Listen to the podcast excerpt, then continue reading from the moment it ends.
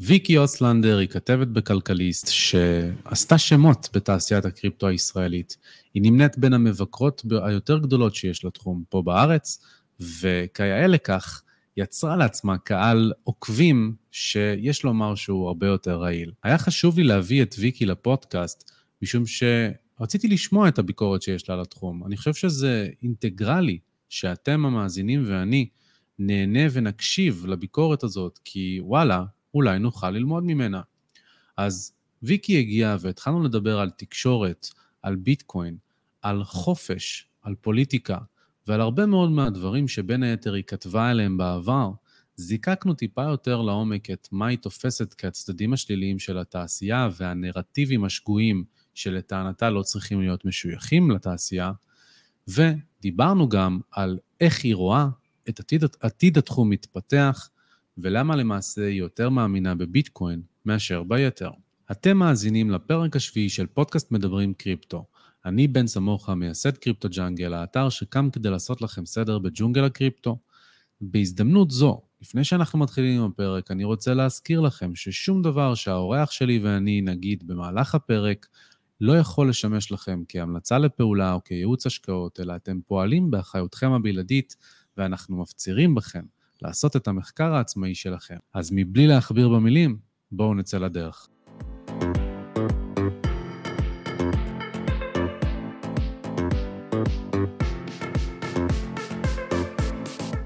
ויקי אוסלנדר, ברוכים הבאים לפודקאסט מדברים קריפטו. מה שלומך? תודה, טוב, מצוין, תודה שהזמנת. בכיף ובשמחה. אה, אני אשמח אה, שנלך טיפה אחורה. אה, ספרי לי מי את, מה למעשה עשית עד שהגעת למקום שבו את היום, כתבת בכלכליסט, ומשם נתקדם לעבר הקריפטו. אוקיי, בסדר, אז אני בעיתונות בערך מ-2013, אחרי שסיימתי, אחרי שלמדתי בעיקר יחסים בינלאומיים, והתחלתי להיות, התחלתי כעורכת, בסופו של דבר הייתי ראש desk שוק ההון בכלכליסט, ואחרי איזושהי תקופה אה, בתפקיד הזה עברתי לסקר טכנולוגיה.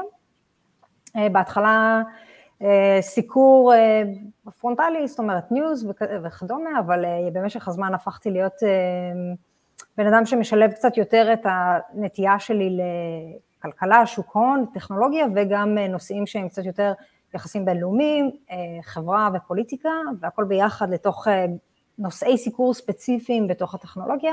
הגעתי לקריפטו ב-2017, בגל המפורסם הידוע של ICOs, ומאז אני מסקרת אותו יותר לפעמים, פחות לפעמים. מגניב. לפני שאנחנו כן נכנסים לקריפטו, כן הייתי רוצה לשמוע למה דווקא תקשורת. בסופו של דבר, אה, יחסים בינלאומיים, כלכלה, שוק ההון, יש הרבה כיוונים שאפשר לקחת את זה. אה, לאנליסטיות, ל- ל- לכל מיני כיוונים, אז האם יש איזושהי זיקה ספציפית שמשכה אותך, או שזה סתם מה שהתגלגל? זאת שאלה ממש מורכבת, שבהתחלה התגלגלתי לזה לתקשורת במקרה, האמת, אה, במקרה אבל לא במקרה, זאת אומרת, כן אה, למדתי תקשורת, למדתי עיתונאות, אבל הגעתי לעבוד בכלכליסט באופן ספציפי בזמן שעשיתי את הדוקטורט שלי, וכי הייתי צריכה להרוויח כסף, יותר דוקטורט לא כל כך מאפשר את זה, ולאט לאט נשאבתי יותר ויותר לתחום. בסופו של דבר כל הזמן מה שחיפשתי היה לעשות משהו שינוח עם הנפש שלי, שאני ארגיש שהוא מעניין אותי, שהוא חשוב, אה, ומצאתי את זה בתקשורת, וככל שהעמקתי את הניסיון שלי בתקשורת, הבנתי שזה מקום נכון בשבילי, אה, אבל אני תמיד שואלת את עצמי את השאלה הזאת, למה אני בתקשורת, אם זה נכון לי, אם אני עושה טוב יותר מאשר שאני עושה רע, אה, ואני כל הזמן שואלת את עצמי את השאלה הזאת.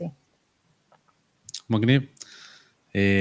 אוקיי, אז ב-2017 למעשה נחשף לתחום הקריפטו לראשונה, כשאת כבר למעשה כתבת של שוק ההון, כלכלה, טכנולוגיה. מה היה הרושם הראשוני שלך? כמה זמן היה לך באמת לשבת, לעכל את מה שקורה, או שמא זה היה יותר אה, אה, היכרות ראשונית? אה, ואם זה אכן היה היכרות ראשונית, אז מתי כן עשית את ה-in-depth analysis, מה שנקרא, את הצלילה יותר לעומק? כן, אז אני חושבת שההיכרות הראשונה שלי הייתה שאף אחד לא ממש ידע מה זה ICOs. אמ, זאת אומרת, מה זה אף אחד לא ידע? כמובן שהאנשים שמקשיבים לפודקאסט שלך הכירו את ה-ICOs והכירו את הקריפטו, אני מדברת קצת יותר אה, ברמה הכללית, אה, הציבור הרחב, אה, ופשוט נקלעתי לאיזשהו כנס, אני לא זוכרת איפה הוא היה, היה כנס בתל אביב, דווקא כנס גדול יחסית לאותה תקופה, והוא ממש סקרן אותי, זאת אומרת, התחום עניין אותי, האנשים, חשבתי שהם אנשים מאוד מעניינים, הם מחויבים, ויש להם גישות מעניינות לכלכלה, אני חושבת שכולו אולי רק התחיל או משהו, אני קצת לא זוכרת את הזמנים, אה, והיו שם כל מיני רעיונות מאוד אה, מעניינים, והתחלתי להיכנס לזה יותר, היו לי המון שיחות רקע עם אנשים שאני אפילו לא בטוחה אם הם בתחום עדיין היום, אה, וגיליתי אנשים, שוב פעם, מעניינים, עם גישות מעניינות לכלכלה ולאיך לרתום טכנולוגיה,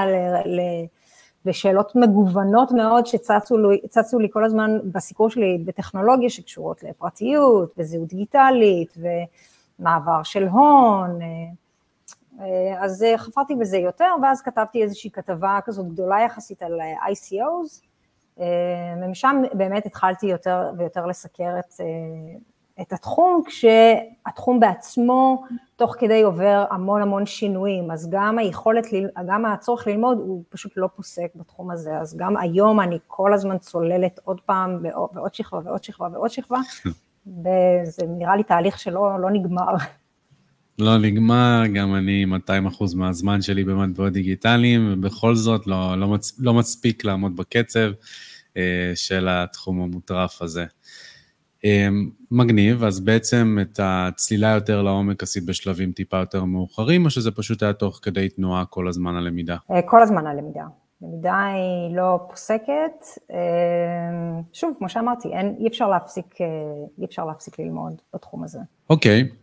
אז uh, בהחלט צריך ללמוד תוך כדי תנועה על מה שקורה בתחום. Uh, זה מוביל אותי למעשה לשאלה הבאה של המאחורי הקלעים קצת של עולם התקשורת. Uh, בסופו של דבר, אה, גם אני מגיע מעולמות המדיה, אבל תמיד הייתי בצד השני, או הרבה מה, מהזמן הייתי בצד השני, בשיווק וביחסי ציבור. אה, הייתי רוצה לשמוע איך זה עובד מבחינת הכתבות והמאמרים שאת כותבת, האם זה יוזמות שלך, האם זה מגיע מהעורך, האם זה עובד גם וגם, ובסופו של דבר, לשמש בזה גם בשאלה הזאת, גם בתור אינטרו, אה, משום שהרבה מהמאזינים כבר מכירים אותך בתור הכתבת המובילה של כלכליסט בתחום הקריפטו. אה, רובם, אני רואה שאת כבר צוחקת, אה, יחשיבו אותך בתור המבקרת היותר גדולה של התחום. אה, מה? סליחה? המעצבנת, כן. המעצבנת, ושלל מגוון רחב של קללות שביטקוינרים ומקסימליסטים יודעים לתת. אה, זה פחות מה שיהיה בפודקאסט הזה, אני יותר רוצה לשמוע את הלמה מאשר את ה... אה, להגיד, לצעוק עם הידיים ועם המקלדת. אה, אז הייתי רוצה לשמוע באמת איך זה עובד מאחורי הקלעים, כדי שנוכל לצלול טיפה לחלק מהכתבות שכתבת ולחלק מהביקורת שיש לך על התחום. האמת, יש לי עצמאות טוטאלית. זאת אומרת, אני לא יודעת איך זה במקומות אחרים. יש לי תחושה, זאת אומרת, לא מבוססת, שמערכות עיתונים אה, לא יודעים ממש להתמודד עם התחום הזה בכלל. זאת אומרת, הם לא בקיאים בו, אין לו ניסיון בו, הם לא יודעים להוביל סיפור אה, בנושא, אז הם אה, נותנים חופש מאוד מאוד גדול לכתבים שהם מסקרים אותו, וככה גם אני. כל מה שאני מחליטה לכתוב, החלט, החלטתי אותו בעצמי. אני לא חושבת שאי פעם קיבלתי בקשה מאחד האורחים, לסקר חברה משהו, זאת אומרת, אמ, כן, שום דבר, גם לצורך העניין הסדרת כתבות שעשיתי אמ, בסוף שנה שעברה, שנמשכה כזה עד אה, מרץ נראה לי, הכל היה פשוט, אמ, אני החלטתי, הסדר, הכל, התוכן, לגמרי אני. אז בואי ספרי באמת על הסדרת מאמרים האלה, זה למעשה היו עשרה מאמרים? או 12, משהו כזה, כן. מה, מה כתב? אמ, האמת שבאותה תקופה אמרו לי, ויקי, את כתבת הקריפטו של העיתון, ואני אמרתי, לא, אני לא. סירבתי לקבל את המינוי הזה זמן מה. ואז היו לי כמה שיחות עם חברים וכל מיני אנשים שאני די אוהבת, והם כולם, הייתה שיחה כזאת קצת משונה, שהם כזה אמרו לי, כן, קריפטו, אבל אני לא מבין, אבל אני לא מבין, ואני לא מבין, ואני לא מבין. אמרתי, אוקיי, אמ, בוא נעשה סדרת כתבות שפשוט מנסה להסביר הכל בתחום הזה, אבל מגישה מאוד ספציפית של כאילו כל מיני אמ, אמיתות שאנחנו חושבים שאנחנו יודעים על התחום, לנסות לפרק אה, את כולם. הסיבה שבחרתי בגישה הזאת זה בגלל ששוק הקריפטו הוא מאוד מאוד מיוחד כתת סעיף של אה, טכנולוגיה, כי גם, טכנו, גם השוק הטכנולוגי עושה את זה, רובו כמעט כולו מבוסס על ביסוס נרטיבים, מאוד מאוד חזקים. זאת אומרת, זה קורה גם בבינה מלאכותית, זה קורה לפינטק באופן כללי, אה, נהיגה אוטונומית, המון כל מיני עתידנות כזאת, ומה יקרה ומה עוד רגע קורה, כל הזמן השיחה הזאת. ואז אמרתי, אוקיי, בואו ניקח את הרעיונות האלה שאני מאוד נגד, מאוד נגד לדבר ככה בעיתונות, אה, ונפרק את זה שלב, שלב, שלב, שלב, וננסה להציג קריאה ביקורתית, קריטית, על התחום הזה, תוך כדי שאני מלמדת מושגים בסיסיים. ככה זה התחיל, וככה זה נגמר. מגניב. מבין המאמרים שכתבת, מה הכי נהנית לכתוב, או מה היה הכי בהול לך לכתוב? אני חושבת שהקונספט של אמון וביזוריות, אה, זה הדבר שהכי חשוב לי כל הזמן לדבר עליו. אה, כי אלה עקרונות מפתח בתוך השוק, שזה מעניין שאני כל הזמן, כל הזמן אה, קוראת לו השוק, כן? אני גם חשבתי על זה לפני איזה כמה ימים, אני כל הזמן אומרת שוק הקריפטו, שוק הקריפטו, שוק הקריפטו. התעשייה. התעשייה. וזה כאילו, זה קצת חבל, אני חושבת, אני לא אדבר בשם אה, אנשים שמאוד תומכים בתחום, אבל זה נראה לי קצת חבל שהוא יידרדר למקום הזה, המאוד השוק הזה, מין זירה ספקולטיבית כזאת, שזה לא, אני לא בטוחה שזה המטרה, כן? אמ, לחלוטין לא.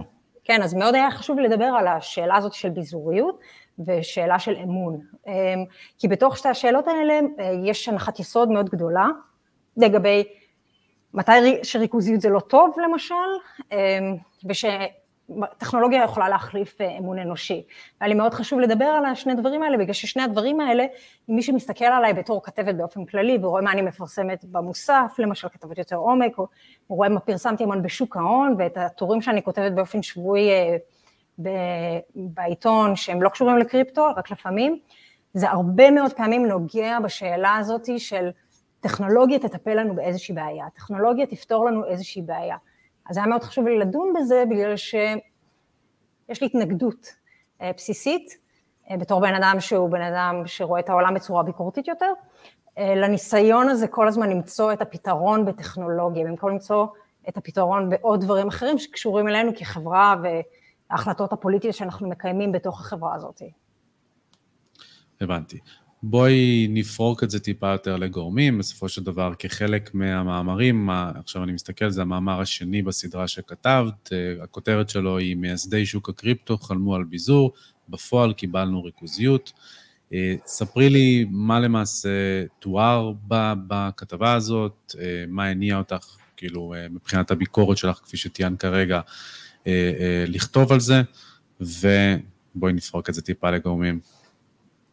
אז בעצם הכתבה הזאת מתמודדת עם אה, הנרטיב אולי הכי חזק בתוך השוק, אה, בתוך התעשייה, שאנחנו מנסים לבזר עוצמה באופן כללי, אגב, היום זה באופן כללי, כי כשמנסים לדבר על use case של בלוקצ'יין, אז לא מדברים רק על כלכלה, נכון? מדברים על המון המון דברים נוספים. אז הרעיון לבזר את העוצמה שקיימת בידי שחקנים גדולים, שהתבססו במשך חלקם עשרות שנים, חלקם רק ב-20 שנה האחרונות, ולבזר את זה בידי כולנו. מה הרעיון? כל אחד יכול אה, אה, לתרום מהעוצמה החישובית שלו למערכת, וככה המערכת שוויונית, ו...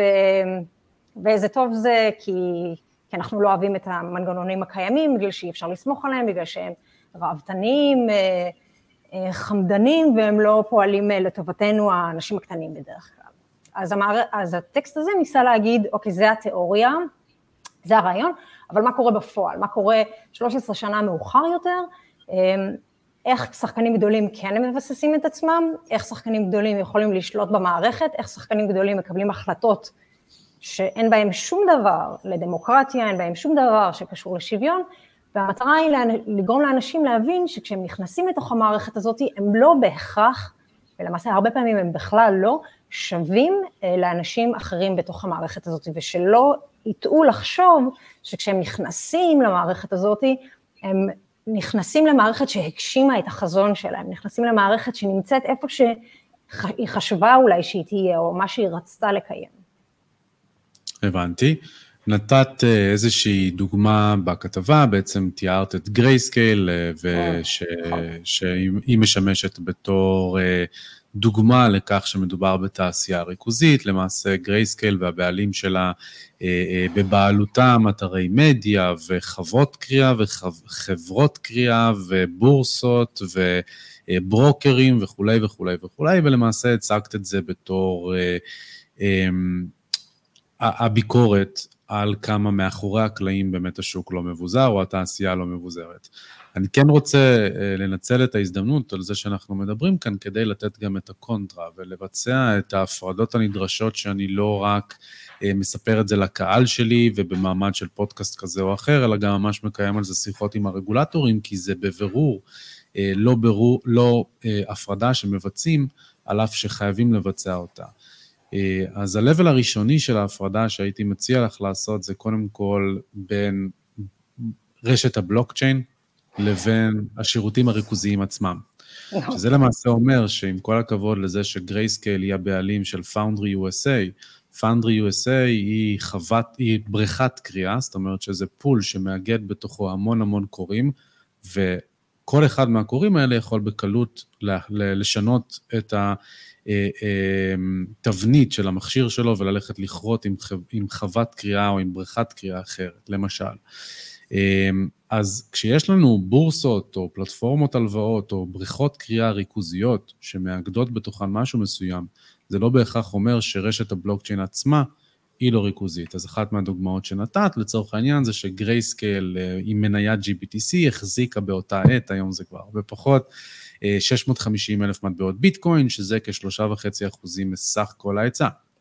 על פניו זה נתון שכשמשתמשים בו ככה, הוא מציג איזושהי תמונה שבה לגרייסקל יש כתוצאה כוח על החוקים או על איך שהרשת מתנהלת.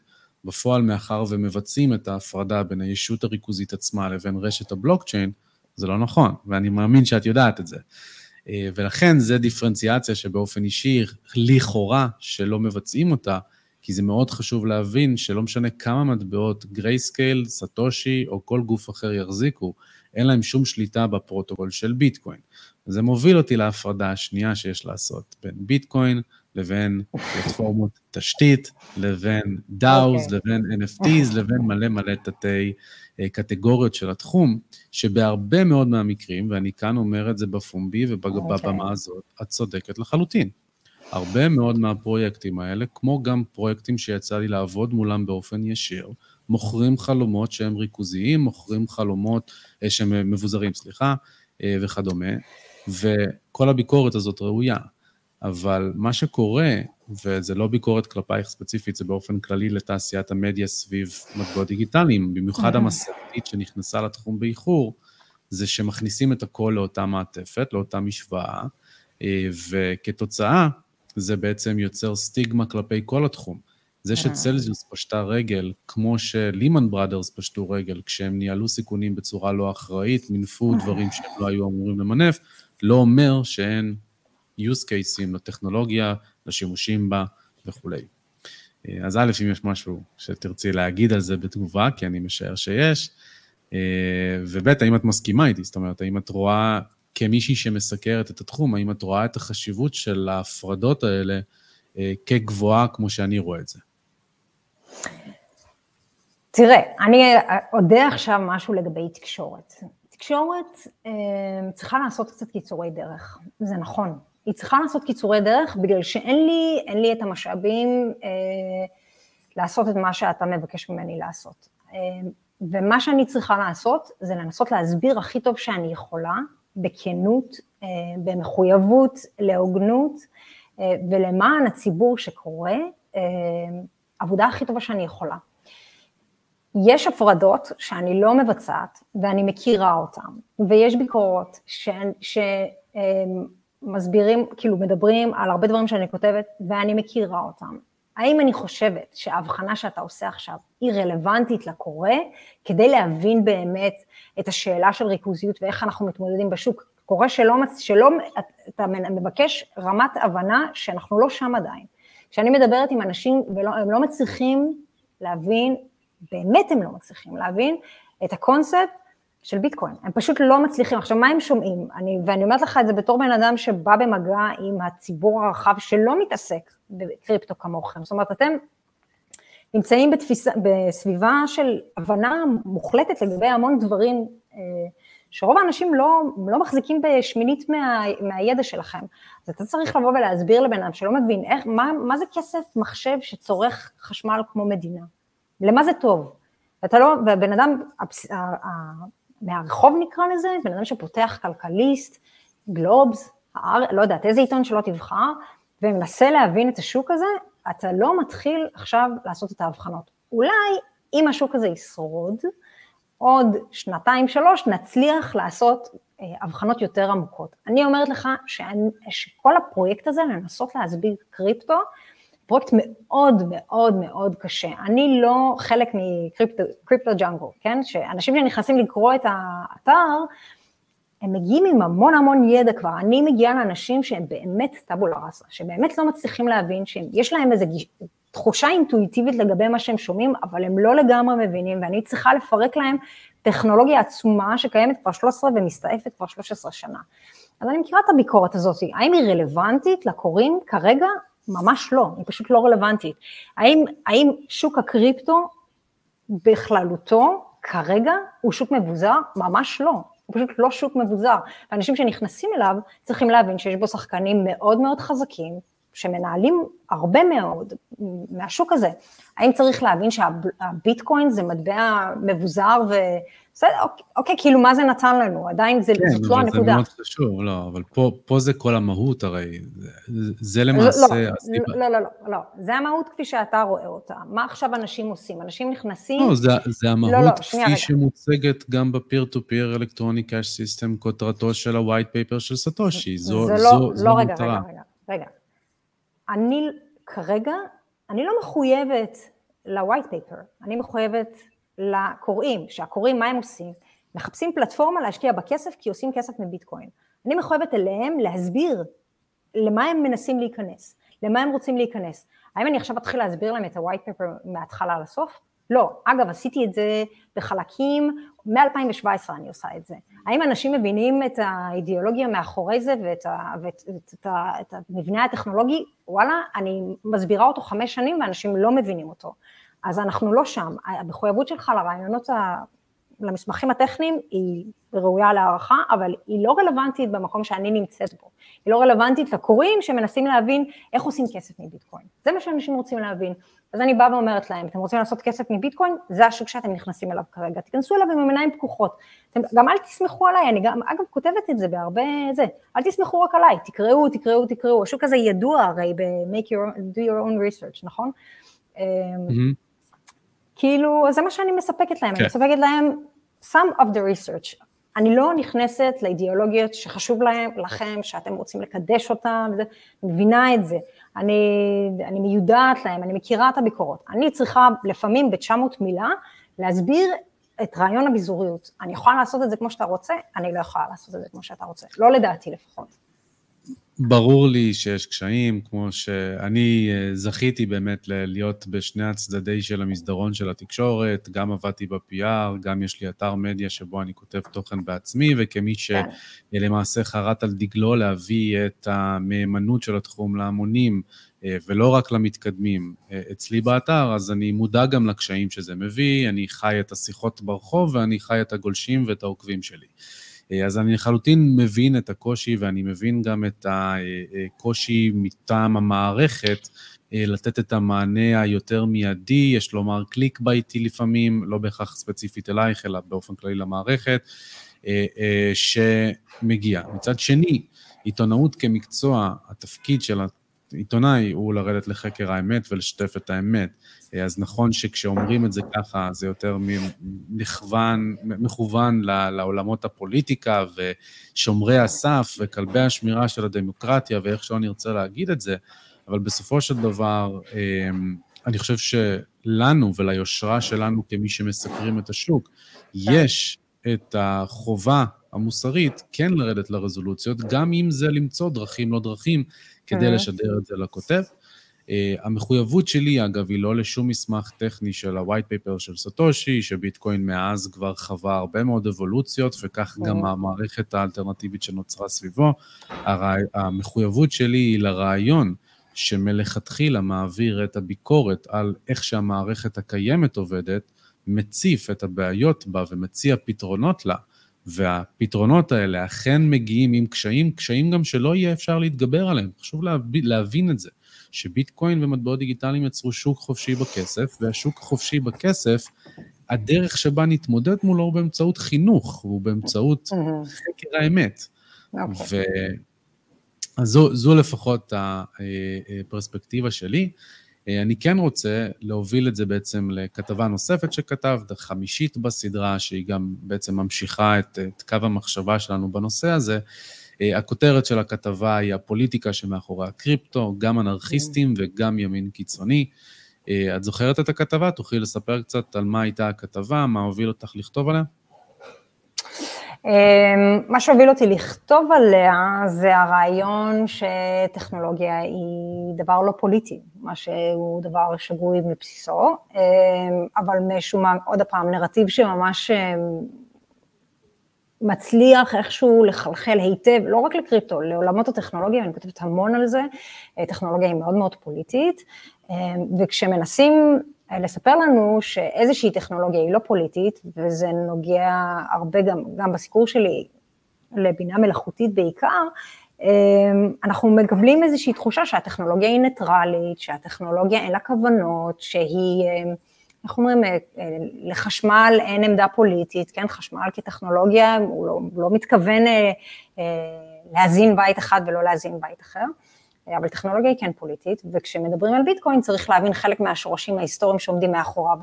המטרה היא לא הייתה לעצבן, כי זאת הייתה הכתבה שהכי עצבנה את הקהל, ואני קצת מופתעת מזה בגלל שהכתבה הייתה מאוד כנה. היא אה, שוב ניסתה לתמצת אה, ממש אה, כל מיני דברים בהיסטוריה של הרעיונות האלו, כדי להפגין באופן חד משמעי שמאחורי הטכנולוגיה הזאת, מאחורי האנשים שכתבו את הניירות הלבנים הראשונים, אה, יש עמדה, אידיאולוגיה מאוד מבוססת, אה, שמשום מה, אה, כשהיא נכנסת לטכנולוגיה, זאת אומרת כל מיני רעיונות פוליטיים שהם לא קשורים רק לטכנולוגיה, אבל משום מה כשמכניסים את המילה מחשב, או דיגיטלי, פתאום שוכחים בכלל מה המשמעות של הרעיונות האלו.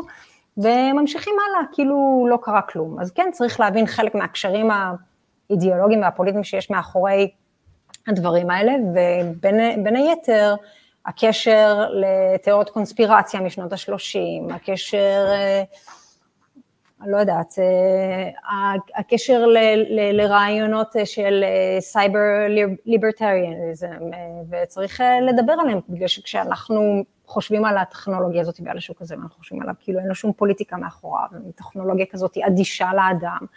אה, צריך לדבר על זה. לחלוטין צריך לדבר על זה, וצריך גם לדבר על הצד השני של המשוואה, גם כאן טכנולוגיה היא לחלוטין פוליטית, במיוחד כשזו טכנולוגיה שרוצה להחליף את הכסף שלנו, אה, אבל גם לטכנולוגיה, לטכנולוגיה יש את היכולת להיות מספיק חופשית, כך שהאימפקט הפוליטי שלה יהיה נמוך יותר, זאת אומרת, אה, לצורך העניין, אם אנחנו ניקח אה, File Storage Systems, ביטורנט, טורנטים, אוקיי? אז טכנולוגיית peer to peer שאפשרה לנו בעצם להעביר מידע, סרטים ושירים לכל מקום בעולם בצ'יק צ'אק, ובעצם לצרוך המון דברים בחינם, עד כדי כך שזה שינה לחלוטין מודלים עסקיים של חברות ותאגידים שעסקו בתחום ואילץ אותם אה, להתאים את עצמם לעבר הצרכן ולא ההפך. אה, האם היו צדדים שליליים לטכנולוגיה ופוליטיים כשהם, שהיא קמה? חד משמעית. בסופו של דבר זה היה איום ישיר על אותם תאגידים ועל זכויות יוצרים ופגיעה בזכויות היוצרים וכולי. אבל דה פקטו הפוליטי, הטכנולוגיה עצמה אה, הכילה בתוכה באמת הרבה מאוד שינויים חיוביים שבסופו של דבר גם הובילו לשינוי חברתי, כלכלי, שנוגע בכלכלה. בפן של הכתבה שכתבת, אה, את באמת צללת קצת לרקע של, של מה עומד מאחורי ביטקוין, לכך שבמשך 25 שנה אה, אה, ניסו ליצור ביטקוין בווריאציה כזאת או אחרת, עם שיוך לתנועה שנקראת ה cypherpunks, רק שמה שלי אה, הרגיש כאן קצת לא מתאים, זה שהוצג כאן רק צד אחד, בעצם לא הוצג כאן הרדיפה אחרי ה cypherpunks, שצדקו במה שהם אמרו. כלומר, הם באו ואמרו אה, במהות שלהם שחופש הפרט הוא הדבר שאנחנו צריכים לקדש, שלאינטרנט יש את האמצעים להעצים את חופש הפרט, אבל גם יש לו את האמצעים אה, להפוך אותו להרבה יותר טכנוקרטי והרבה יותר נמוך, ראי ערך מה שקורה בימים אלו אה, בסין ובהרבה מאוד מקומות בעולם. אה, אז הם חרטו על דגלם, על דגלם, לא רק בקונטקסט של כסף מזומן מבוזר, לקדם אמצעים, אמצעי הצפנה, אמצעי קריפטוגרפיה, כדי לנהל תקשורת, כדי לנהל הצפנות ודברים כאלה ואחרים. וכנגד זה הם ממש הלכו לכלא, זה נאסר על פי חוק, זה היו הפגנות, היו מהומות, היו... זה היה ממש אה, אה, להט של שנות ה-90 שאפיין את כלל התקופה הזאת, אה, ואת מה שעומד בבסיס הרעיון. אה, עכשיו, זה לא קיבל ייצוג, אה, לדעתי, בכתבה, ומהצד השני, אה, בהמשך הכתבה תיארת את, אה, את פפה הצפרדע, וכיצד עם הזמן המים הזה אה, למעשה התפתח והגיע לפורומים של ימנים קיצוניים, ו, ו, וכתוצאה, אה, כאילו השתמש בזה בתור סוג של אנקדוטה לאיך גם ביטקוין משמש למימון ארגונים קיצוניים. אה, ביטקוין כטכנולוגיה מבוזרת, א-פוליטית במהותה, זאת אומרת... זה לא נכון, אני כבר לא מסכימה איתך, בסדר. תכף תגידי לי למה, אני אשמח, יותר מאשמח לשמוע, זה לא אה, זה, אבל ביטקוין מאפשר באותו אופן שהוא כן יכול לאפשר לארגוני ימין קיצוני לממן מהפעילות שלהם, הוא יכול לעשות אותו דבר עם ארגוני שמאל קיצוני.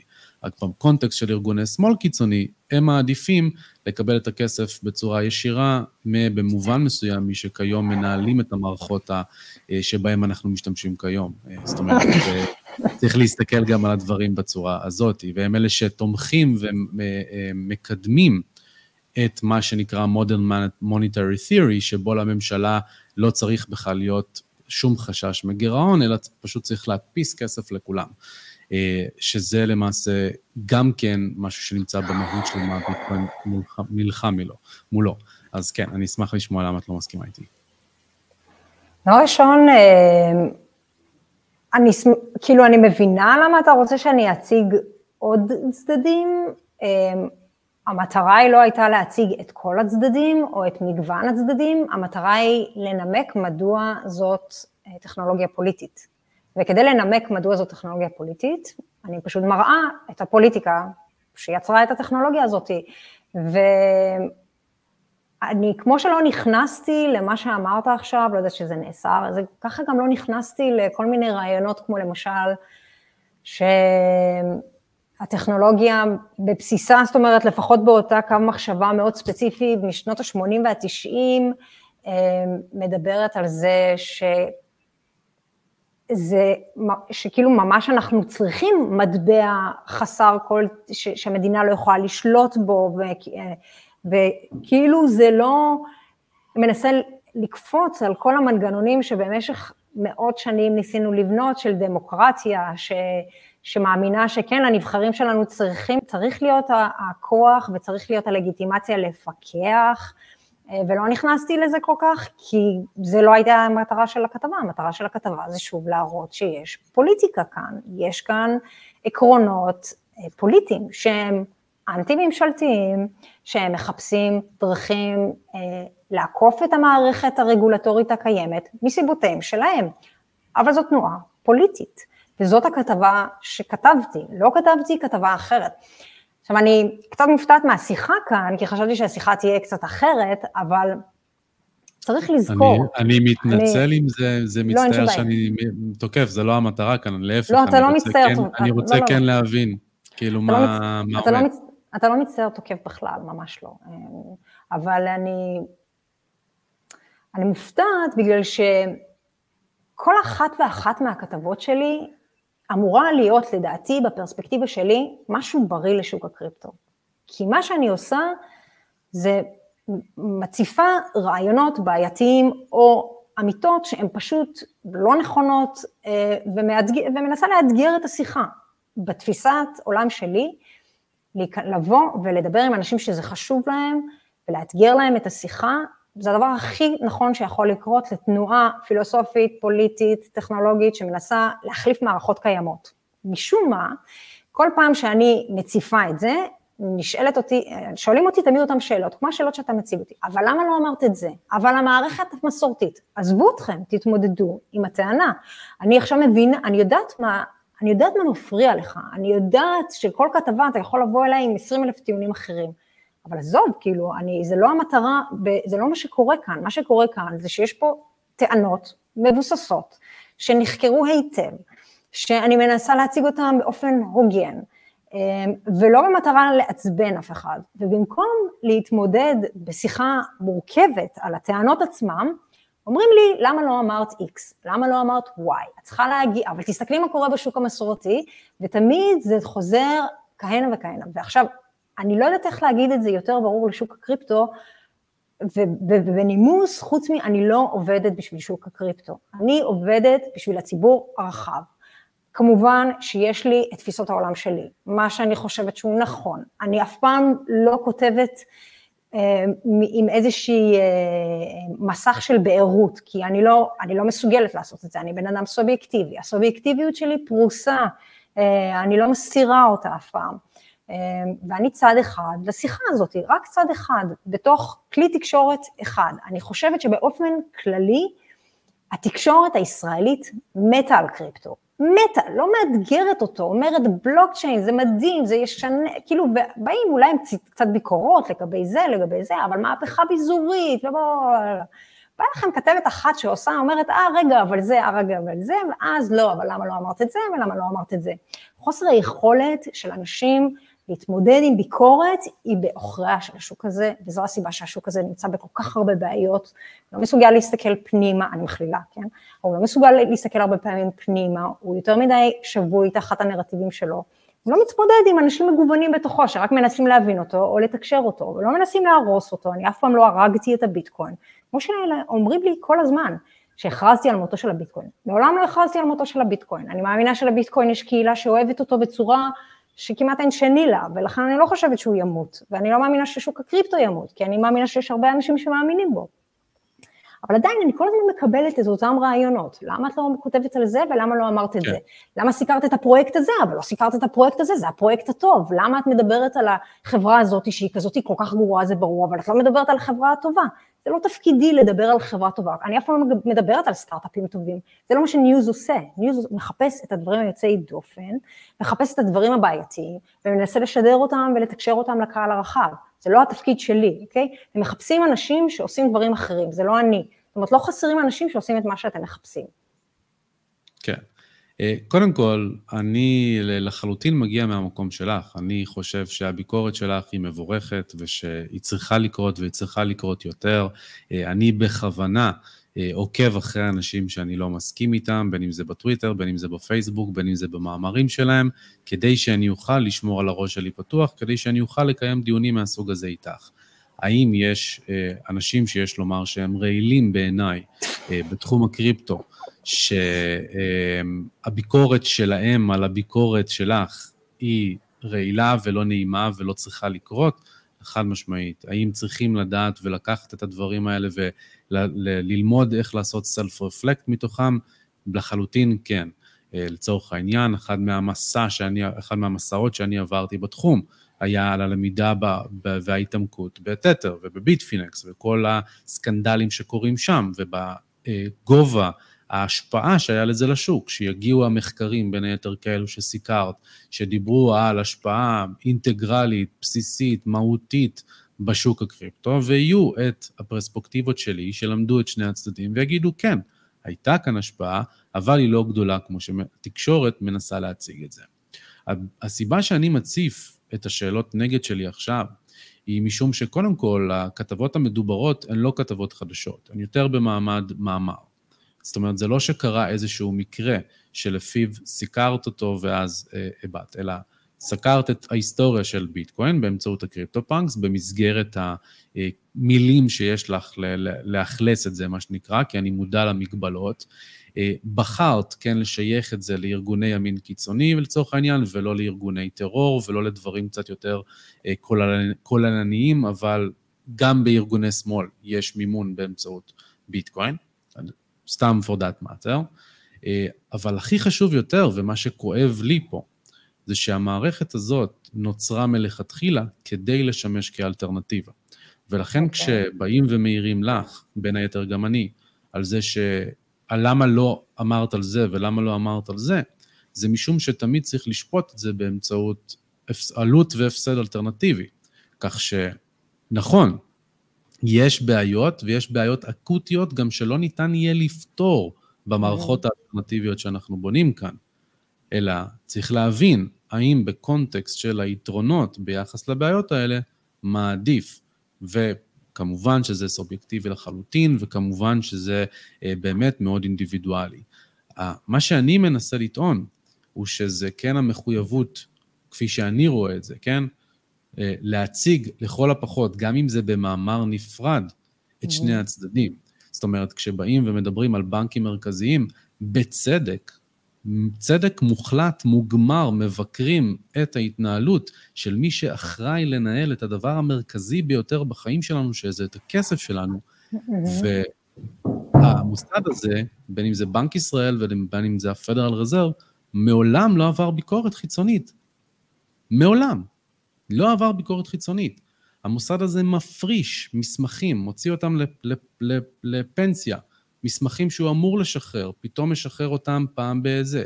המוסד הזה מתנהל בצורה מאוד חשאית בדברים מסוימים, כמו שהוא קריא פה, שלא מספר מי ה counterparties שפועלים בו. אז יש כאן הרבה מאוד ביקורת שאפשר להפנות גם למערכת הקיימת, שבין היתר באמצעותה אפשר להציג באור טיפה יותר חיובי את האלטרנטיבות שנוצרות בשוק הקריפטו. אה, השורה התחתונה של מה שאני מנסה לומר, זה שיש בהרבה דברים שאת אומרת אמת, לחלוטין. ואני מסכים עם הרבה מהדברים שאת אומרת, במיוחד ככל שאנחנו יורדים אה, ב, ב, ברשימת המטבעות של CoinMarketCap, או ב buzzword־ים שרשתות בלוקצ'יין כאלה ואחרות מנסים למכור. אלא שפשוט יש צד שני, ושחשוב, כשמדברים על קריפטו, לא להסתכל על זה כמקשה אחת, אלא גם אה, להציג את הצד השני. זרקת בין לבין, אה, ואם יש משהו שאת רוצה להגיד על זה, אז את מוזמנת, אבל זרקת בין לבין אה, על זה שאת אה, כן מאמינה שהשוק הזה כאן כדי להישאר, אז גם הייתי שמח שכן תרחיבי מהצד שלך, מה את כן רואה בדברים החיוביים שיש בשוק, בערך שזה יוצר, למי את רואה את הערך, את ה, את הערך נוצר, ובאמת איך את רואה את ההתפתחות של התעשייה. דבר ראשון, אני חייבת לחלוק על דבר אחד שאתה אומר. ואני שמה לב שהרבה עושים את זה. אה, הטקסטים שלי, במיוחד בסדרה הזאת, מדברים המון על הבעיות של המערכת הפיננסית המסורתית ובחיוב, זאת אומרת, כאילו על הפתרונות ששוק הקריפטו מציע בחיוב, זאת אומרת, אני חושבת שכבר אמרתי את זה בכל מיני פורומים אחרים, אני עם הרבה דברים מאוד מסכימה, שוב, אני כבר דיברנו על זה כבר פעם, אני אינטואיטיבית חולקת איתך הרבה מאוד אה, הסכמות לגבי כמה רקובה המערכת הפיננסית המסורתית, הבעיות שיש עם הריכוזיות הגדולה, תפקידם של הבנקים המרכזיים, וגם גוף לא כל כך נבחר, בוא נגיד את האמת, שמקבל החלטות מאוד מרחיקות לכת לגבי אה, אה, המבנה, המונט, אה, כאילו, על, על הכלכלה העולמית באופן מוחלט. ואני חושבת שאני ממש הכנסתי המון מהדבר הזה תמיד בתחילת הטקסט. אני לא יודעת למה זה לא, לא ניכר, כאילו אני לא מבינה למה מתקבלת התחושה שאני אה, בהתנגדות מוחלטת, אני לא בהתנגדות מוחלטת בכלל. ואני אגיד את זה כמה פעמים שעוד אנשים ירצו, לשמוע, יוכלו לשמוע את זה. יש המון המון המון בעיות ששוק הקריפטו מנסה לפתור, שהן בעיות שאני מסכימה איתן שהן בעיות, שהן בעיות שאני מסכימה איתן שזה לא צריך לקרות ככה, שאני מחפשת גם את האלטרנטיבות, אה, אני שונאת את ה... אני כאילו, אני נמנעת מהבנקים הגדולים, אני לא אוהבת אותם, אני חושבת שזה גופים ממש, כאילו, אני לא חושבת שיש מישהו שיסכ... שלא יסכים עם זה, זאת אומרת, אני חושבת שזה חלק מהעוצמה של שוק הקריפטו, אה, שהוא מדבר על אה, דברים שבאמת כמעט כולנו מסכימים לגביהם. אז אני, מאוד חשוב לי להעביר את זה, שתמיד אני כותבת את זה, אני כל הזמן כותבת את זה, אולי הפסקתי טיפה עכשיו, כי אני מצאתי את עצמי בתקופה האחרונה מסקרת דברים כמו צלזיוס, כאילו דברים יותר שקשה, ל... כן. שקשה להסתיר את הבעיות בהן, כן. כן, אה, אגב, אגב, דוגמאות מהממות לגבי מה קורה לשוק הקריפטו ואיזה דברים מוזרים פתאום, לא פתאום, אבל בשנים האחרונות התבססו שם, שבאמת אה, אני, אני באמת, זה לא יאומן אפילו, אה, אבל אני כן רואה, אני לא, אני לא יכולה לראות את הסוף של שוק הקריפטו לנגד עיניי, זאת אומרת, אני לא יכולה לזהות איזשהו אירוע שיכול לקרות, שיעלים אותו. אה, יש לו יותר מדי תומכים, יותר מדי אנשים שמאמינים בו, ואני לא אומרת את זה בגישה שלילית, אלא אני חושבת שיש לו מסה קריטית של אה, משתתפים, שלא ייתנו לו לגבוה. אה, אני חושבת בתוך זה שהוא מנופח בכל מיני רעיונות מאוד הזויים, שאני לא מבינה אפילו למה, כאילו, למה זה חשוב בכלל, זאת אומרת, אני יודעת למה זה חשוב, אבל אני לא חושבת שזה חשוב כמו שהביטקוין יגיע למאה אלף, שהביטקוין יגיע למיליון, אני חושבת שזה... זה כל מיני שאיפות מטופשות, כן, דברים מטופשים כאלה, אז אני לא משתתפת בתוך התהליך הזה. אני כן חושבת שהוא ישרוד, כי יש לו הרבה משתתפים שמאמינים בו, וזה כל מה שצריך כדי שקהילה תשרוד. אמ, לגבי use case, אני חושבת אה, שה-use case הכי טוב שלו זה הביטקוין. עד עכשיו אני לא מצליחה, עדיין לא זיהיתי אפילו use case אחד שהוא טוב כמו הביטקוין, או שיכול להצליח כמו הביטקוין, או שבכלל יצליח, אני חושבת שרובם ככולם ימותו, כי אני לא רואה, הם לא מציעים שום דבר יותר טוב הם מהמערכות הקיימות, הם לא מציעים שום דבר יעיל כמו המערכות הקיימות, הם לא מצליחים לייצר סביבם קהילות איתנות כמו הביטקוין, אז אני רואה את הביטקוין שורד, אמ, אבל דברים מסביבו שצמחו בשנים האחרונות, כמו play to earn, או כל הקונספט של Web 3, ו... והניסיון, אה, עניין הזהויות הדיגיטליות שאנחנו, גם, והאבטרים שאנחנו מלבישים אותם ב-NFTs, כל הדברים האלה אני, כאילו, אני, אני מאוד סקפטית לגבי זה, זה נראה לי, אני לא קונה את זה, זה לא, לא נראה לי משהו שהציבור הרחב ירצה אותו, כן, זה קורה בגיימינג, בסדר, אבל גיימינג זה use case מאוד ספציפי, אה, קורה הרבה מאוד דברים בגיימינג שהוא מאוד יוצא דופן ומעניין והוא לא מתרחש בסביבות הציבור הרחב. אמ, אבל הביטקוין, כן, אני רואה אותו משגשג, אני רואה אותו משהו שהרבה אנשים משתמשים בו, אולי הם מפתחים יותר נגישות אליו. הלוואי שישתמשו בו אי פעם, אה, כדי באמת אה, לנצל את התפקיד שלו, זאת אומרת לשמש מערכת כסף אלטרנטיבית. היום הרבה אנשים שמחזיקים אותו, מחזיקים אותו כדי ליהנות מהעליות שלו, ולא לממש את הפוטנציאל שלו. אמ, זהו, זה כאילו העתיד שאני בעיקר רואה לשוק הקריפטו, הלוואי וההייפ קצת ירד, כי הוא, הוא לא הוגן, המון אנשים מפסידים המון כסף, וזה מה שמאוד מאוד חבל לי, וזה מה שמאוד מאוד עצוב לי, ועל זה אני מרכזת את מרבית הכוח והאנרגיה שלי, כדי לדבר אל האנשים שרוצים גם להשתתף בשוק הזה, אבל הם בסוף אלה שיפסידו, בגלל שהם, אין להם את. הזמן, אה, העניין או היכולת להעמיק כמו שצריך כדי אה, להבין את הדברים האלו, והם אלה שמפסידים את הכסף. לגמרי. קודם כל, תודה על ההעברה, אז אני חושב שזה גם יהיה חשוב למאזינים, ואני אגיד לך יותר מזה, אני חושב שאת צריכה לכתוב את זה. אה, ואולי כתבת את זה פה ושם בתוך מאמרים, על זה שאת כן רואה את העתיד של התחום, ואת רואה את ה-use cases החיוביים בביטקוין וכדומה, אה, נוגעים באנשים, זה סתם אולי כדי להרגיע קצת מהתגובות הרעילות שאת מקבלת, אה, שבאמת ליבי איתך, אני חי את קריפטו טוויטר, אני חי את הקהילה הישראלית, אני יודע מה זה אומר, וזה לא כיף בכלל, אבל זה כן מעודד במובן מסוים שאת אומרת את זה. מהצד השני, אה, למרות שאני כן אה, מוכר ומשוייך, לדעתי על פי רוב, כמישהו שמאמין הרבה יותר בביטקוין, אה, אני כן אתן לך קצת נקודות למחשבה, סתם לצורך העניין, בצל הנפילות של צלזיוס, וכל mm-hmm. ההלוואות שהיה לה בדיפיי, בפלטפורמות כמו אבה וקרף. שימי לב שהפלטפורמות האלה התנהלו כמו שעון, כלומר, יש פלטפורמות הלוואות שמבוססות על גבי איתריום, שכן יש לאיתריום את החסרונות הגדולים שלה כפלטפורמה, אבל דה פקטו הם אפשרו ועדיין מאפשרים לאנשים, לאנשים ולגופים לבצע הלוואות פיר טו פיר לחלוטין, ובהינתן שיש לנו שני מיליארד אנשים ברחבי העולם שאין להם בכלל מערכת בנקאית, וזה הקפיצת מדרגה הראשונה שלהם, ובהינתן שיש שני מיליארד נוספים שחיים תחת אינפלציה אגרסיבית ו capital controls, זה יוצר כאן case study חדש שכן אה, מוכיח דווקא בצל המשבר הנוכחי בניגוד למרץ 20.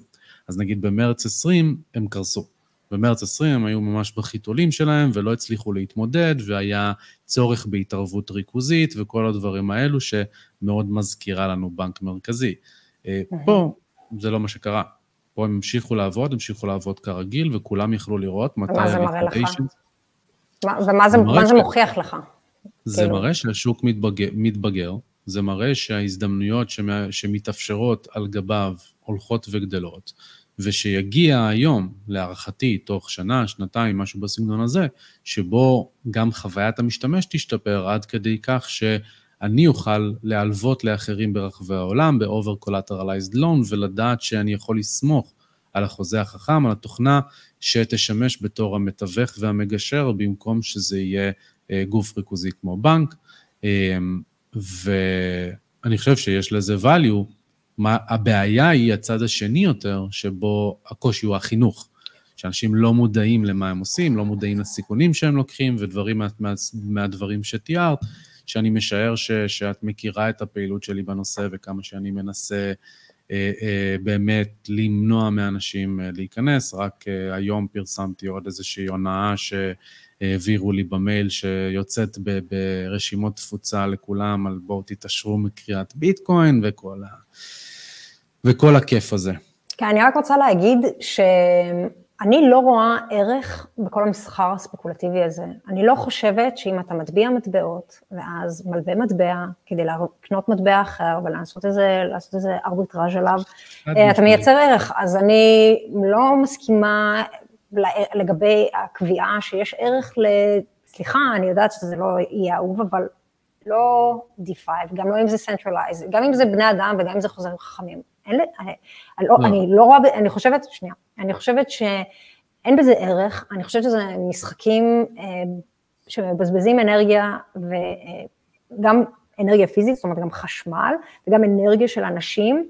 אה, לריק, זה לא יצרני, אה, ואני יש לי תחושה שזה לא יחזיק המון זמן, זה רק ניחוש, כן? אני לא איזה נביאה, אבל יש לי תחושה שזה mm-hmm. לא יחזיק המון זמן בגלל שהרגולציה תיכנס לשם, והיא לא תאפשר את המשחקים המגוחכים האלה עם מטבעות שהם לכאורה מוצמדים לדולר. באמת, אני אפילו לא יודעת מאיפה להתחיל את רמות ההונאה, הדיספשן שיש בתוך השכבות האלה של המסחר במטבעות מונפצים לחלוטין.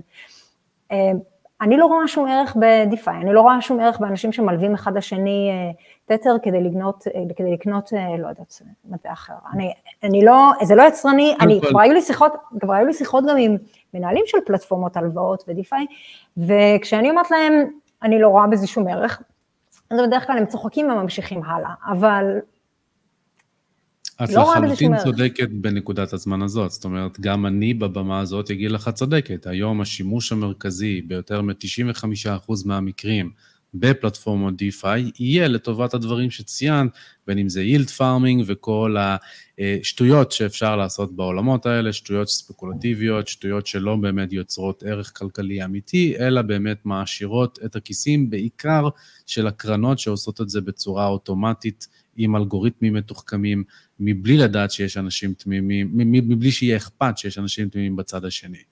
אממה, אני מדבר על אותם 4 מיליארד unbanked או סובלי אינפלציה ו capital controls, שלהם זה פותח אלטרנטיבה שלא הייתה קיימת לפני.